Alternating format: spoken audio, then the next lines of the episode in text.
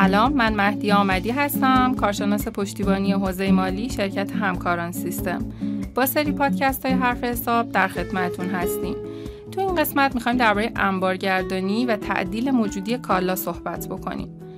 همونطور که توی فصلهای قبل گفته شد موجودی کالا یکی از اقلام مهم دارایی هاست و در پایان دوره مالی ارزش موجودی ها تاثیر قابل ملاحظه ای در میزان سود و زیان شرکت ها داره به همین دلیل توی هر دوره مالی لازمه که حداقل یک بار کل موجودی های شرکت شمارش بشه تا از عدم مقایرت موجودی واقعی انبار و موجودی سیستمی اطمینان حاصل بکنیم که به این عملیات انبارگردانی میگن. پس انبارگردانی ممکنه مقایرت داشته باشه.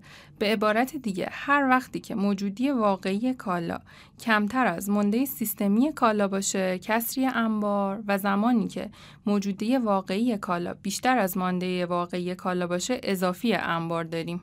توجه داشته باشیم. انبارگردانی فقط به شمارش تعداد کالا می‌پردازه و قیمت مورد بررسی قرار نمی‌گیره. پس لازمه که بعد از مرحله انبارگردانی تعیین قیمت مواد و کالایی که مقایرت داشته انجام بشه. کسری یا اضافی انبار دلایل مختلفی داره که به بعضی از عللش اشاره می‌کنیم. اشتباه در ثبت مقدار کالای وارده یا صادره تبخیر و شکستگی که سبب کسری میشه اشتباه انباردار و سرقت از انبار. خب حالا می‌خوایم درباره نحوه ثبت کسری و اضافات انبار صحبت بکنیم. در صورت وجود کسری انبار بایستی موجودی سیستم حسابداری رو تا میزان موجودی واقعی کاهش بدیم.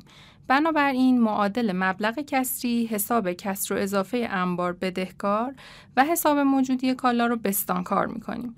پس سند کسری به این صورت قابل ثبته.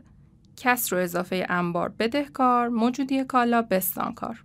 در صورت وجود اضافی انبار بایستی موجودی سیستم حسابداری رو تا میزان موجودی واقعی افزایش بدیم.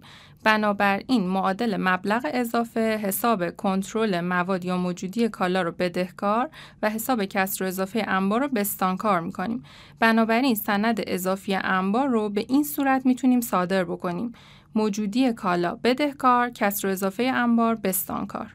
خب می‌رسیم به بستن حساب کسری و اضافات انبار. در صورت بدهکار بودن مانده حساب کسر و اضافه انبار به این صورت عمل می کنیم. خلاصه سود و زیان بدهکار، کسر و اضافه انبار بستانکار.